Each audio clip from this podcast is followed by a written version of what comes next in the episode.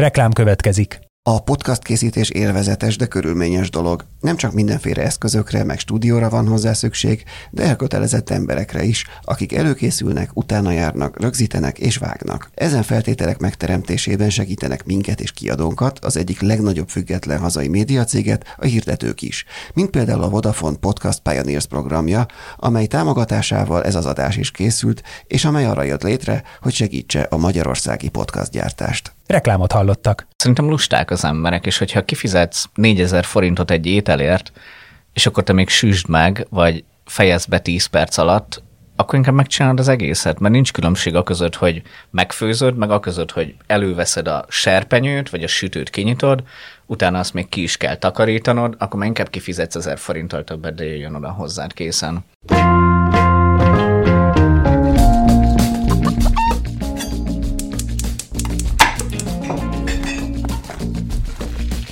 Ez a Filéző, a 24.hu podcastja a magyar gasztronómia úttörőiről. A fine diningtól a háztáig, minden a hazai gasztróról. Üdvözlöm a hallgatókat, ez itt a 24.hu Filéző podcastja. Én Inkei Bence vagyok, és Jankovics Márton ül mellettem. Sziasztok! Mai vendégünk pedig Gáspár Gábor, a Food Revolutions étel kiszállító alapítója. Sziasztok! Köszönjük szépen, hogy elfogadtad a meghívásunkat. Öm, amivel kezdenék, az egy olyan kérdés, hogy ha jól sejtem, akkor ez a, a, a cégnek az ötlete már a Covid előtt felmerült benned. Nem, a Covid közben. Covid kellős közepén. Igen. Ja, mert egy olyan interjút olvastam, ahol te azt mondtad, hogy a baráti társaságban felmerült, hogy amikor együtt mentek, akkor sem nagyon egy, tehát hogy nem feltétlenül csak otthon, hanem amikor dolgoztok, akkor sem annyira ö, nagy a választék ilyen, nem nagyon tudtatok dülőre jutni, hogy hova menjetek, mit egyetek, és hogy jó lenne egy, egy, egy olyan cég, vagy egy, egy olyan először egy évben gondolkodtatok, Igen. egy saját Igen. ö, különbejáratú évben, aztán pedig egy, egy cégben. Ezért gondoltam, hogy eset, tehát az ötlet az már a Covid előtt esetleg felmerült volna. Hát az, hogy kéne valamilyen megoldás az étkezésünkre, az felmerült a Covid előtt is, de azt, hogy megcsináljam ezt a céget, az a Covid alatt jött. Igen, tehát akkor már úgy, amikor már látszott, hogy, hogy pont egy ilyen boom volt az, az étel a Igen. házhozszállításban. Igen, de inkább az ütött be a Covid-nál, hogy akkor még jobban feljött az a probléma, hogy már nem lehet étterembe menni. Ételházhoz szállítás is nehézkes volt, és az az igény, hogy egészséges ételeket együnk nagyon jó minőségben, az meg végképp nem volt kielégítve, úgyhogy mindenképpen kellett akkor valamilyen megoldás. És attól nem tartottatok, hogy, hogy azért, ha vége lesz a Covid-nak, és akkor nem lehetett tudni, hogy mit jelent, mennyire marad velünk ez a home office, meg ilyenek, akkor nem tartottatok attól, hogy akkor esetleg visszaáll a rend, és már nem lesz annyira szükség egy ilyen házhozszállításos ö, vállalkozásra? Nem, mert nem maga a Covid szülte meg ezt a céget, hanem az igény arra, hogy azt láttam, hogy minden ételházhoz szállító cég, vagy aki belekezd valamibe, az nyissunk egy hamburgerezőt, csináljunk egy pizzázót, tehát mindenki ugyanabban a gondolkodásmódban volt benne, és megérett egy réteg szerintem Magyarországon, akiknek igényük van arra, hogy a legmagasabb minőségű éttermi élményt otthon elfogyasszák, rájuk is legyen szabva, egészséges is legyen, tehát valaki foglalkozzon azzal, hogy a mindennapi ételházhoz szállítás az tényleg csúcsminőségű legyen, de ezzel senki nem foglalkozott. És ez, a, ez az igény, ez nem tűnik el a Covid-dal együtt, és ez a réteg sem tűnik el a Covid-dal együtt, úgyhogy ez így fel sem merült semmilyen módon.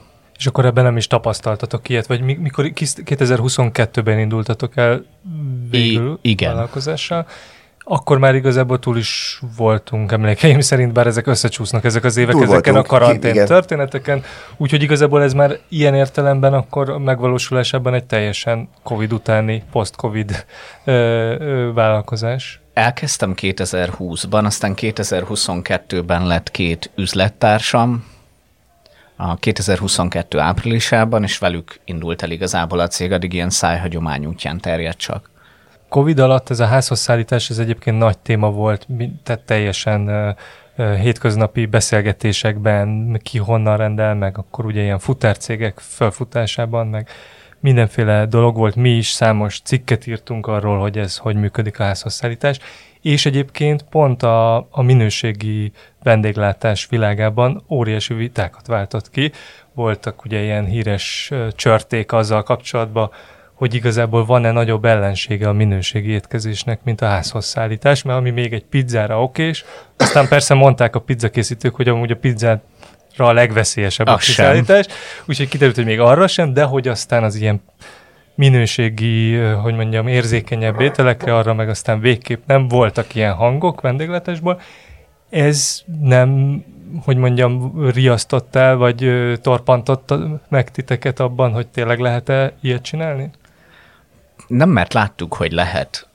És valóban azt a, tehát hogy nagyon nagyon-nagyon közeli élményt lehet ételházhoz szállításban otthon, otthonra is csinálni az éttermekhez képest. Tehát egy, hogyha valaki nem ezzel foglalkozik napi szinten, hogy kóstolja az éttermit, és mellé rakja a miénket, és nagyon-nagyon kifinomult ízlése van, meg sem fogja látni a különbséget, vagy meg sem fogja érezni, mert szerencsére nagyon jó szakácsaink vannak, és annyi tapasztalatot szereztünk abban, hogy hogyan lehet az éttermélményt házhoz vinni, és azt a minőséget megcsinálni, hogy nagyon-nagyon elenyésző különbség van a kettő között. Viszont a minőségnek ára van, és a, sokan, hogyha meglátják a, a ti kínálatotokat, akkor azt fogják mondani, hogy hú, hát ez drága. Ez mennyire volt kezdettől fogva egy törekvés, hogy ti igenis olyan alapanyagokat, olyan dolgokat, tehát olyan, olyan ételeket akartok csinálni, aminek, aminek adott esetben olyan ára is van, amit, amit nem tud a társadalomnak egy nagyobb rétege megfizetni. Én erre most ketté veszem a választ, és az egyik része az, hogy mihez képes drága. Hogyha megnézed, hogy mennyibe kerül egy pizza házhoz szállítva, nagyjából ugyanannyi, mint a mi csúcsalapanyagokból készült ételeink, pedig egy pizzának az alapanyag költsége az jóval alacsonyabb. Úgyhogy szerintem ez egy fontos kérdés, hogy feltegyük, hogy mihez képes drága a szolgáltatásunk, mert hogyha felmegyünk és megnézzük, és interneten házhoz akarunk rendelni, akkor én azt mondom, hogy még olcsó is. Úgyhogy nem, nem kifejezetten drága a szolgáltatásunk a pia, az egész piacot megnézve. A másik része, abszolút tudtam azt, hogy ez egy szűkebb célközönséget fog megszólítani. Tehát itt nincs arról szó, hogy több millió ember fog tőlünk rendelni, vagy több százezer ember, hanem itt ez egy pár ezres rétegről szól az egész, és mi az kellétől kezdve azt tűztük ki, és azt a kérdést tettük fel magunknak, hogy hogy tudjuk a lehető legjobb minőséget házhoz vinni. És úgy kerestünk szakácsokat, úgy kerestünk alapanyagokat, mert mindenki szerintem az ételházhoz szállításban azt a kérdést teszi fel, hogy hogy, tudjuk, hogy tudunk a legköltséghatékonyabban dolgozni, hogy tudunk az alapanyagon spórolni, hogy tudunk a munkaerőn spórolni. Mi meg azt a kérdést tesszük fel magunknak, hogy hogyan tudjuk mindenből a legjobbat adni. És én azt gondolom, hogy az a pár ezer ember, aki a mi közönségünk, ő értékeli azt, hogy mi a legjobb minőséget rakjuk bele az alapanyagokból, a legjobb szakácsok készítik el, és ezért hajlandóak megfizetni azt az árat, hogy ők azt tegyék otthon. Emellett ugye szakértőkkel is együtt dolgozunk, a Jókuti András ételekben segít, járja a világot, és hoz olyan recepteket, amik nem megtalálhatóak Magyarországon. Van egy táplálkozási tanácsadónk és egy élelmiszermérnök, aki megvizsgálja az adott alapanyagokat, és azon dolgozunk, hogy a lehető legkevesebb feldolgozott élelmiszert használjuk, és ilyenkor jön az, hogy egészséges is legyen, de ízben pedig nem érezheted meg azt, hogy mondjuk a kesú tejszínt használunk, mert nem viheti el az ízét egy levesnek, de mégis teljesen természetes alapanyagokból a, használunk tejszint a levesekhez, és nem az van, hogy veszünk egy ultrafeldolgozott növényi tejszint, ugye most a növényi táplálkozás nagyon elterjedt, de nem nézik meg az emberek azt, hogy a növényi táplálkozásban egyébként milyen alapanyagokat használnak, és ott van az a szakértő is, vagy tanácsadó is, aki ezeket megnézi, amellett van, aki összerakja és megnézi azt, hogy egyébként van az ételben elég szénhidrát, protein, zsír, megfelelőek-e az arányok. Nekünk abszolút ez a célunk, és azt gondolom, hogy ezt a rétegünk meg is fizeti. Igen, ez egyébként szerintem sokáig így nagyon az volt a fejekbe, hogy van a finom étel, meg az egészséges étel, és nincs átjárás a kettő között, de ez talán most már az nektek is segít ebbe, meg nyilván ti is próbáltok ebbe edukálni, hogy ez azért nem így néz ki, meg szerintem most már a fejekben sem így néz ki. Igen, viszont sok munkát is tesztelést bele kell rakni abba, hogy ezt a kettőt összehozzuk. Mert ott vannak a tradicionális alapanyagok, és akkor mindenki tudja, hogy a tradicionális alapanyagból hogy kell elkészíteni az ételt.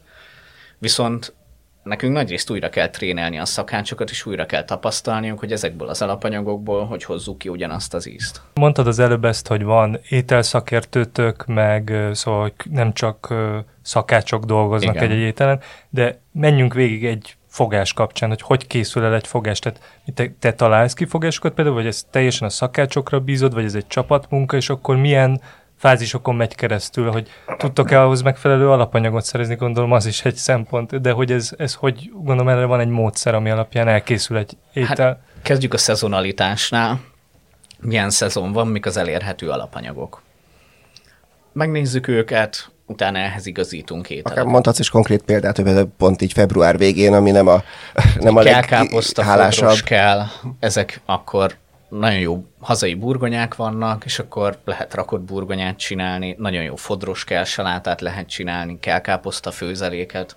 Úgyhogy abszolút a, kiindulunk abból, hogy magyar termelőknél mi érhető el, és akkor utána pedig, mivel Magyarországon vagyunk, és egyébként a magyar emberek nagy részének magyar ételekre van szüksége, ezért összerakok nagy részt én egy alapot, hogy megadjuk a hétnek, és akkor utána a szakácsokkal közösen átbeszéljük az egészet, hogy ki mit csinál.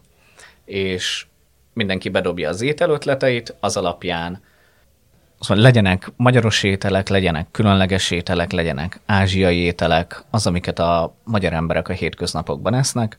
Ezt a 12 szakáccsal igazából átbeszéljük, utána a szakácsok megírják a recepteket, az alapanyaglistát, ez elkerül a táplálkozási tanácsadóhoz, élelmiszermérnökhöz, ő átnézi az egészet, megmondja, hogy mit mire cseréljünk ki, mit mivel párosítsunk, ez visszajön, és akkor ez alapján készítik el a szakácsok az ételeket.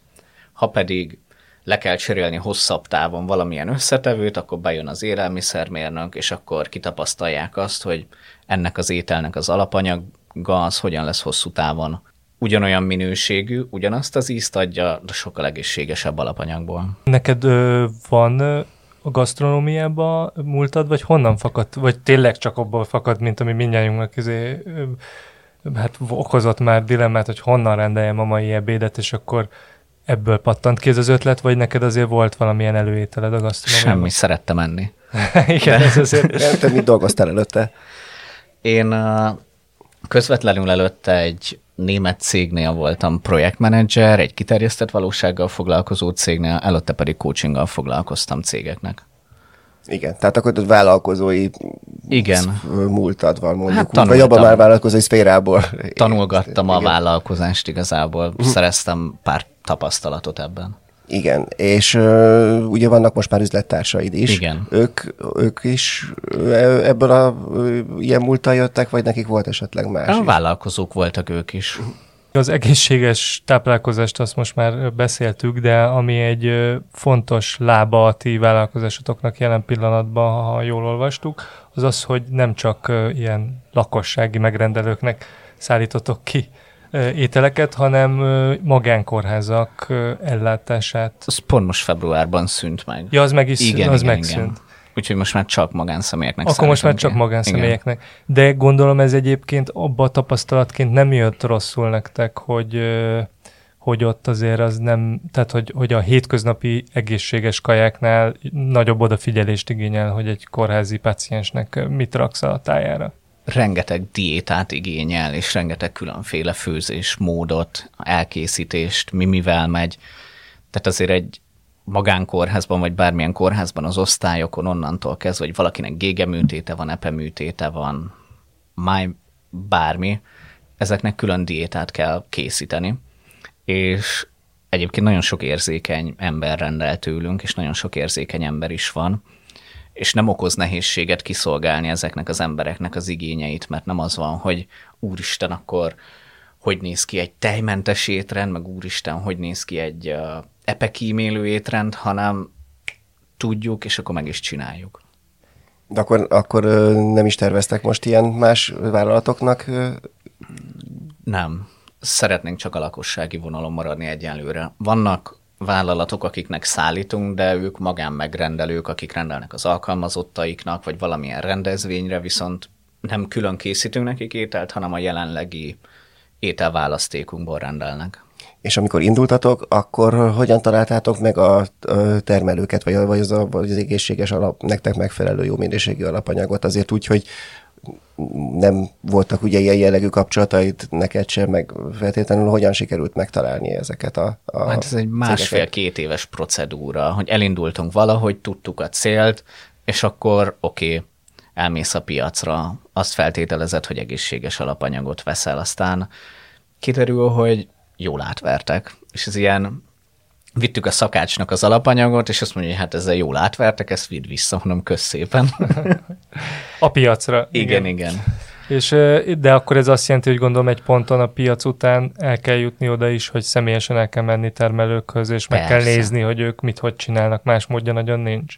Hát meg, hogyha már van ismert bejáratott termelő, tehát mondjuk beszélhetünk Vászolyról, Reményi Kálmánról, azért ő biztos, hogy nem fog átverni senkit, hiszen díjnyertes sajtjaik vannak, és az egyik legjobb sajttermelő. Vagy például voltunk Maszlikéknál Szentén, a Maszlik családi gazdaság sem fog átverni senkit, mert ott vannak helyben a bocik, a, onnan jön a tej, abszolút saját kézben van minden, vagy mondjuk, hogyha mangalicát veszünk, Szomor Dezső, tehát amikor már a termelőket ismered, meg bekerülsz abba a körbe, hogy melyik étter, ugye most már csúcséttermekből jöttek hozzánk a szakácsok, akik ugyanezekből az alapanyagokból dolgoznak, úgyhogy a szakácsokon keresztül, akik Magyarország legjobb éttermeiből jöttek, nagyon könnyű volt ezekhez a beszállítókhoz eljutni és megismerni őket. És mondtad, hogy akkor ezt ez egy másfél év, másfél-két év volt, míg képült ez a kapcsolati háló, vagy ez a beszállítói háló, de ez azt is jelenti, hogy akkor ez így nagyjából megvan, és persze mindig vannak új igények, meg ilyesmi, vagy ez azért egy folyamatos kihívás még Magyarországon, hogy azt a minőségű alapanyagot meg tudja szerezni mondjuk ilyen léptékekbe egy, egy gasztrovállalkozás, mint a tietek? Már egyre kevésbé kihívás, de mindig vannak termelők, akik küzdködnek azzal, hogy ilyen mennyiséget minden napra szállítsanak nekünk, viszont már nem igényel akkora erőfeszítést, mint mondjuk az elején, hanem tudjuk azt, hogyha oké, okay, ebből nem kapunk megfelelő minőséget megfelelő mennyiségben, akkor kiegészítjük egy másik hasonló beszállítótól, megvannak a kapcsolatok, úgyhogy sokkal egyszerűbb ezeket megoldani, mint mondjuk két éve volt, úgyhogy semmi tapasztalatom nem volt ebben, és akkor felvágok egy csirkét, és én nem tudom megmondani azt, hogy ezt most injekciózták, vagy nem, vagy ezt most sárgították, vagy nem. Most már meg tudod mondani? Persze. Azért most már, most már nem vernének át a piacon Tehát akkor te is nem csak az üzleti részében veszel részt ebben, hanem, hanem konkrétan. Sőt, én inkább a konkrét részében veszek részt. Tehát én úgy tekintek erre, mintha egy felhasználó lennék, vagy felhasználó vagyok, és alapvetően a cég nekem készíti az ételeket. Nyilván mindenki másnak, tehát ki kell elégíteni nem csak az én igényeimet, de az a minőségi elvárás, hogy én mit várok el alapanyagban, ételben, ízben, azt folyamatosan kontrollálom. Aha, tehát akkor te vagy a, amellett, hogy alapítója, az első számú tesztelője a, Igen. a termékeiteknek. És említetted ugye az előbb is az alapanyagoknál, hogy ebben a mennyiségben ö, kell nyilván termelőknek beszállítani. Mi ez a mennyiség jelenleg nálatok? Tehát napi hány adaggal számoltok stabilan? Múlt héten 995 adagot lőttünk a pénteken, de stabilan ilyen 800 és 1000 között mozgunk. Ez akkor, a- ez akkor azért azt jelenti, hogy ez viszonylag dinamikusan növekszik, mert én nem tudom, hogy mikor volt a legutóbbi megszólalásod, vagy cikk, vagy valamit, amit néztem, akkor még 500 körüli dologokról Az tavaly, az tavaly. Az tavalyi volt minden Igen. bizonyal, de hogy ez akkor az ott az közelít a megduplázás Igen. felé, mondjuk így.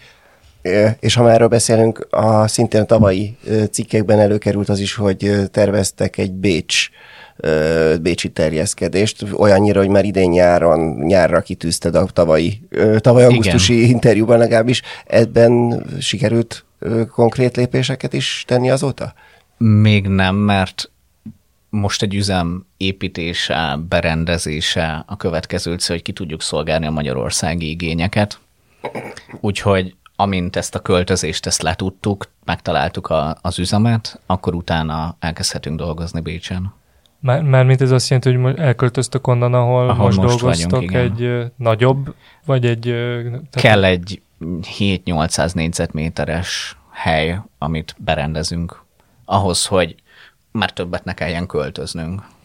És ez talán nem mondtad az előbb, hogy hány séfetek van? Vagy hány- 12, és még most fog kezdeni majd kettő, szóval ilyen 14 körül mozgunk. És összesen a csapat mindenkivel együtt, tehát étel, élelmiszermérnökkel és veled, és mindenkivel együtt mekkora? 50 felett vagyunk. És hányan indultatok? Hát ketten.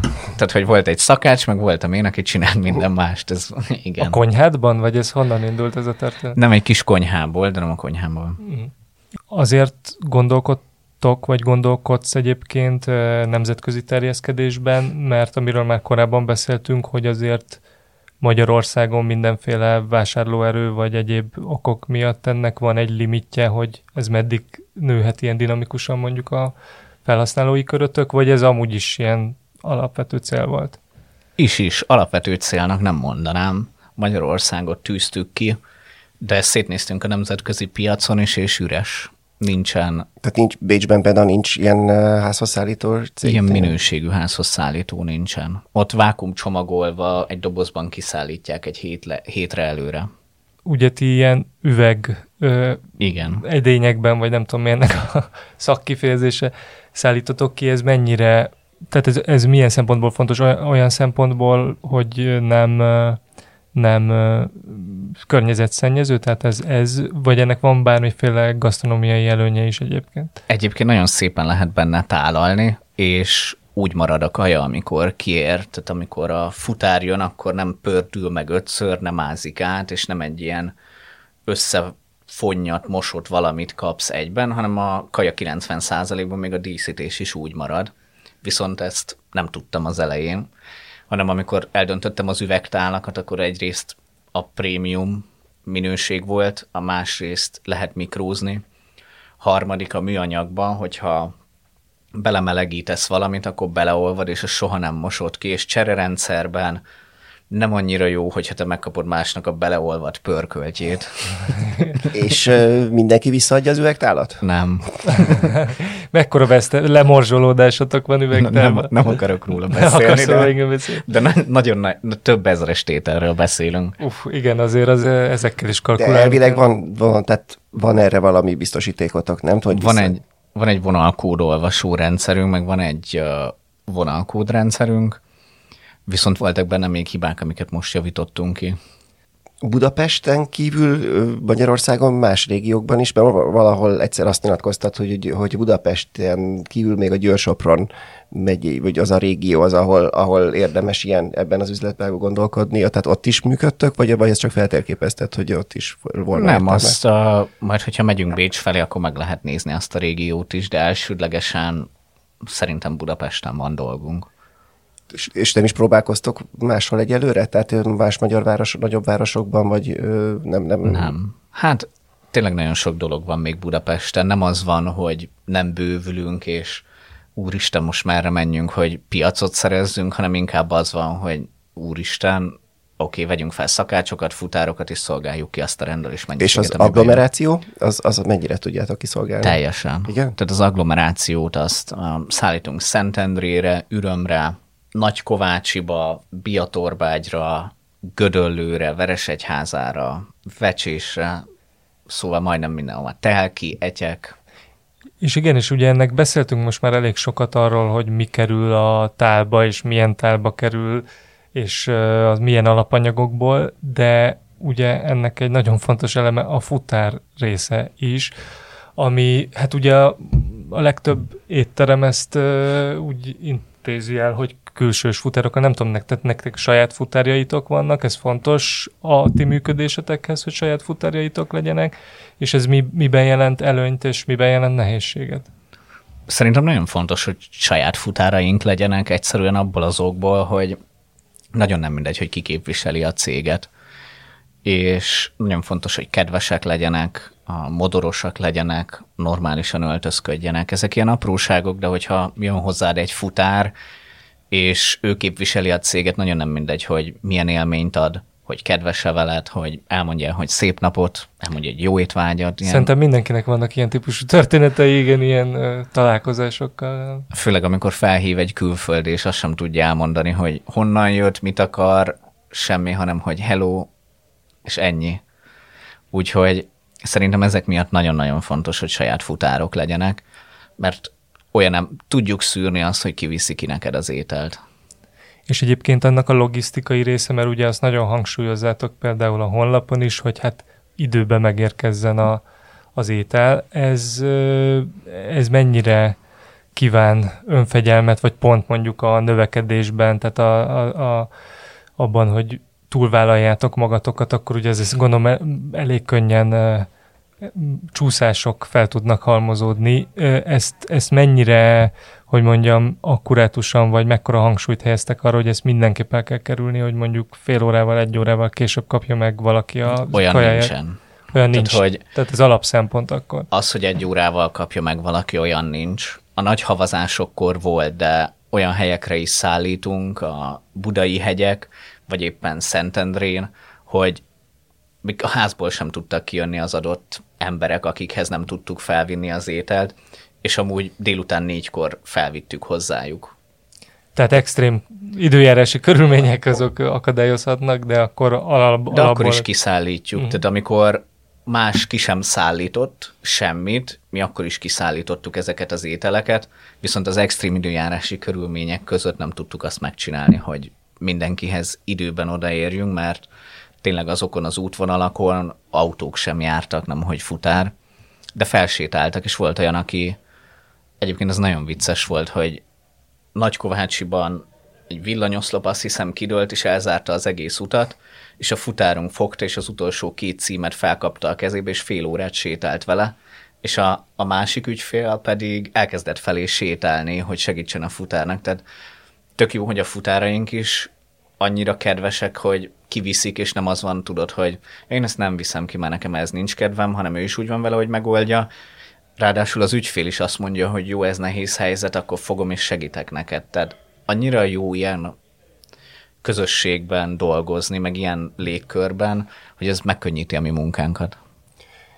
Tételezzük föl, hogy rendelek egy nagyobb adagot, a felét megeszem, és a másik felére azt gondolom, hogy ezt majd akkor holnap fogom elfogyasztani. Ilyenre nézve mi a policitek vagy ajánlásatok, hogy, hogy ezt azonnal célszerű elfogyasztani, vagy, vagy ezek túlélik, hogyha esetleg két-három napot valamilyen okból állnak a hűtőben? Hát ez három napot nem jó, hogyha bármilyen étel az hűtőben, de abszolút megehető másnap. Tehát szoktak ilyet csinálni, hogy... Igen. Én is van, amikor nem tudom megenni aznap, mert szaladgálok, és akkor másnap nagyon nyugodtan megeszem. Még visszatérve ugye arra a vitára, amit már megpendítettünk, hogy volt ez a kiszállítással kapcsolatban az, hogy ez mennyire éli túl egy jó minőségű étel.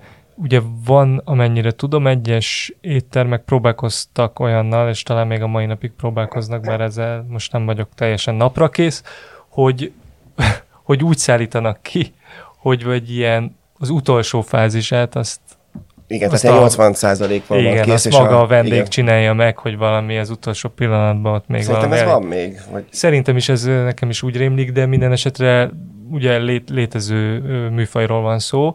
E, nyilván el tudjuk képzelni, hogy mi okozhatja ebben a nehézséget, mondjuk ha valaki egy irodába rendel, vagy ilyesmi, de ti egyébként ezen egyáltalán elgondolkodtatok, vagy ez szóba se jött? Nem, és volt egy podcast, a, aminben erről beszélgettünk a kérdezővel, hogy ezek a cégek nagyrészt elhaltak, vagy ezek a próbálkozások elhalnak, és kérdezte is, hogy miért.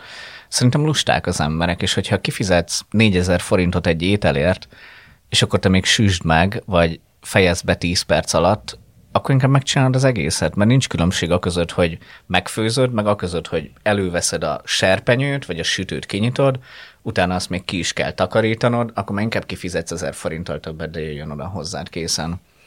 Úgyhogy vannak ilyen próbálkozások, én nem látom azt, hogy a mi, cél, a mi célközönségünk azért fizet nekünk, hogy időt spóroljunk neki, nem azért, hogy még időt nem tudom. Főzés Igen, élményt adjatok igen. még nekik, igen. Az egy totál más iparág. Mondtad, hogy, hogy ezt a bécsi ö, helyzetet azt már feltérképeztétek. Figyeltetek máshol is külföldön, hogy akár példa ö, szempontjából, hogy vannak-e hasonló vállalkozások, vagy, vagy csak ezt a Bécset néztétek? Nézegettük, de nem találtunk hasonló vállalkozásokat. Tehát tényleg azt látom, hogy mindenki ugyanabban a hagyományos gondolkodásmódban pörög, és senki nem képes újítani. Németországban volt egy dietetikus, akivel beszélgettünk, és ő próbál éttermeket meggyőzni, hogy csináljuk azt, amit mi, mert vannak millió dolláros ügyfelei, akiknek az egészségük fontos, és kifizetnék azt a, nem tudom, 10, 20, 30, 40, de akár 50 eurót is egy-egy kajáért, csak valaki csinálja már meg nekik, és nem csinálják meg. De ők akár saját szakácsot is felvehetnek szerintem, hogyha millió dolláros ügyfelekről van szó. Felvehetnének. És egyébként, ha már a külföldi tapasztalatok, akkor ugye említetted te is Jókuti Andrást már, hogy ő is Igen. hát talán heti menüt is csinált már Volt jó nálatok. kuti hetünk, igen. Volt jó kuti hét, és hogy hát ugye ő nagy világevő, meg világutazó, nálunk is volt nemrég, tavaly év végén, és elmondta, éppen Galapagosról jött meg, meg nem tudom hova tartott, és elmondta, hogy miket evett, te amúgy, amióta belekerültél ebbe, vagy akár már előtte, így szoktál ilyen gasztró túrákat tartani magadnak, hogy akkor edukáld is magad, meg nyitottságodat? Hát ezért nem jó kuti szintjén. Ne, hát az, jó, jó kuti szintjén azért az, az önpusztításnak egy foka. az extrém példa. A Fine Bistróba jártam, és nagyon szerettem a jó éttermeket, de nem voltam Michelin csillagos éttermekben addig még. Most viszont persze, tehát ez folyamatosan szerintem a része annak, hogy ötleteket gyűjtsünk, hogy tanuljunk, és nagyon sok apróságot lehet ellesni, de akár ételeket is, úgyhogy igen, abszolút, és most már, amikor külföldi utazást tervezünk, akkor a külföldi utazás az étterem köré épül, hogy akkor hová menjünk legközelebb, milyen úti célra, és mondjuk akkor kinézzük Spanyolországot, akkor oké, okay, menjünk San Sebastian, Ecsebári, vagy akkor, hogyha Dániába megyünk, akkor menjünk úgy, hogy meglátogatunk ilyen éttermeket, igen. Külföldi alapanyagokat is rendeltek adott esetben? Olívaolajat Spanyolországból. De elsősorban magyar termelőktől. Igen. A, alapvetően cél a fenntarthatóság, és nem csak olyan módon cél a fenntarthatóság, hogy nem tudom, mondjuk, mert azért van ilyen is, hanem mindenben törekszünk arra, viszont nem lehet minden Magyarországról beszerezni, sajnos, vagy éppen abban a minőségben, amiben szeretnénk, úgyhogy ezeket külföldi alapanyagokból oldjuk meg. Már profil bővítésen vagy azon nem gondolkoztatok például, hogy akár étterm, éttermet nyitni ezekkel a, úgy, hiszen a szakácsok meg vannak hozzá, akár ez is. Hát ez egy más, más világ az étterem. Az, hogy valaki, nekem nincs hozzá energiám vagy türelmem, hogy reggel, tudom, 6 órától éjfélig vagy hajnal kettőig menjen egy szerviz, meg szerintem nem is fenntartható az a működés, hogy a szakácsok tényleg reggeltől estig 16 órázzanak heti négy napban. Nekem alapból ezzel van problémám. Nem véletlenül jönnek ezek a szakácsok hozzánk egyébként, amikor megunják ezt a munkarendet. Másrészt pedig azt gondolom, hogy nagyon-nagyon jó a magyar éttermi a közeg, nagyon jó éttermek vannak Magyarországon, és nem tudom, hogy hogy tudnánk kitűnni, hogyha nyitnánk egy éttermet, mert tényleg le a kalappal zseniális éttermek vannak, abban nem lennénk különlegesek vagy egyediek, viszont az ételházhoz szállításban egyediek vagyunk. Az éttermeket most, hogy emlegeted, vannak ilyen szakmai kapcsolataitok? Nem tudom, nincsenek konkrét ötleteim, hogy ez mi- milyen formában lehet, de hát nyilván a ti séfeitek is jönnek valahonnan, meg minden, tehát hogy van bármilyen típusú együttműködés így a magyar vendéglátással? Most tervezünk ilyen együttműködéseket, tök jó lenne ezt a kettőt összehozni, igen. És akkor nem is uh, érzékeltek olyat, hogy ezt bármilyen szinten bárki fenyegetésként érzékelni azt, hogy jön egy ilyen vállalkozás, és uh, elszoktatja, leszoktatja az étterem bejárásról a hazai gurmé közönséget. Szerintem ez a veszély nem áll fent. Én is ugyanúgy szeretek hétvégén étterembe eljárni. Az, hogy elmész étterembe a pároddal, a barátaiddal, az egy totál más élmény, és szerintem szüksége van arra nekünk is, a rendelőinknek is, hogy elmenjenek étterembe, úgyhogy soha nem fogjuk kiváltani. Csak otthon, amikor rendelnél valahonnan egy nem olyan kaját, akkor tőlünk fogod megrendelni, nem pedig választasz egy rosszabb minőséget. Csúcsidőn kívül is lehet tőletek rendelni? Tehát mit tudom, én azt mondtam, hogy én ötkor szeretnék vacsorázni, vagy ebédelni, vagy akkor, akkor ez már Nem, hát ugye előző nem délig adhatod le nálunk a De rendelést. hogy az, és hogy akkor szeretném megkapni, akkor az úgy olyan nincs. Nincs. A fél egyik kérünk. Kivéve amikor Amikor le van fagyva, hűvös vagy, meg Nagykovácsiban leszakad a... és gyalog kell menni, Igen. akkor, akkor, akkor nem. Jó, nagyon szépen köszönjük, hogy itt voltál, és elmondtad mindezt nekünk. Nektek pedig köszönjük, hogy hallgatotok minket. Tegyetek továbbra is így. A Filéző Podcast adásait megtaláljátok a 24.hu-n, Spotify-on, vagy bármelyik streaming felületen, ahol podcastokat szoktatok hallgatni. Sziasztok! Sziasztok! Sziasztok!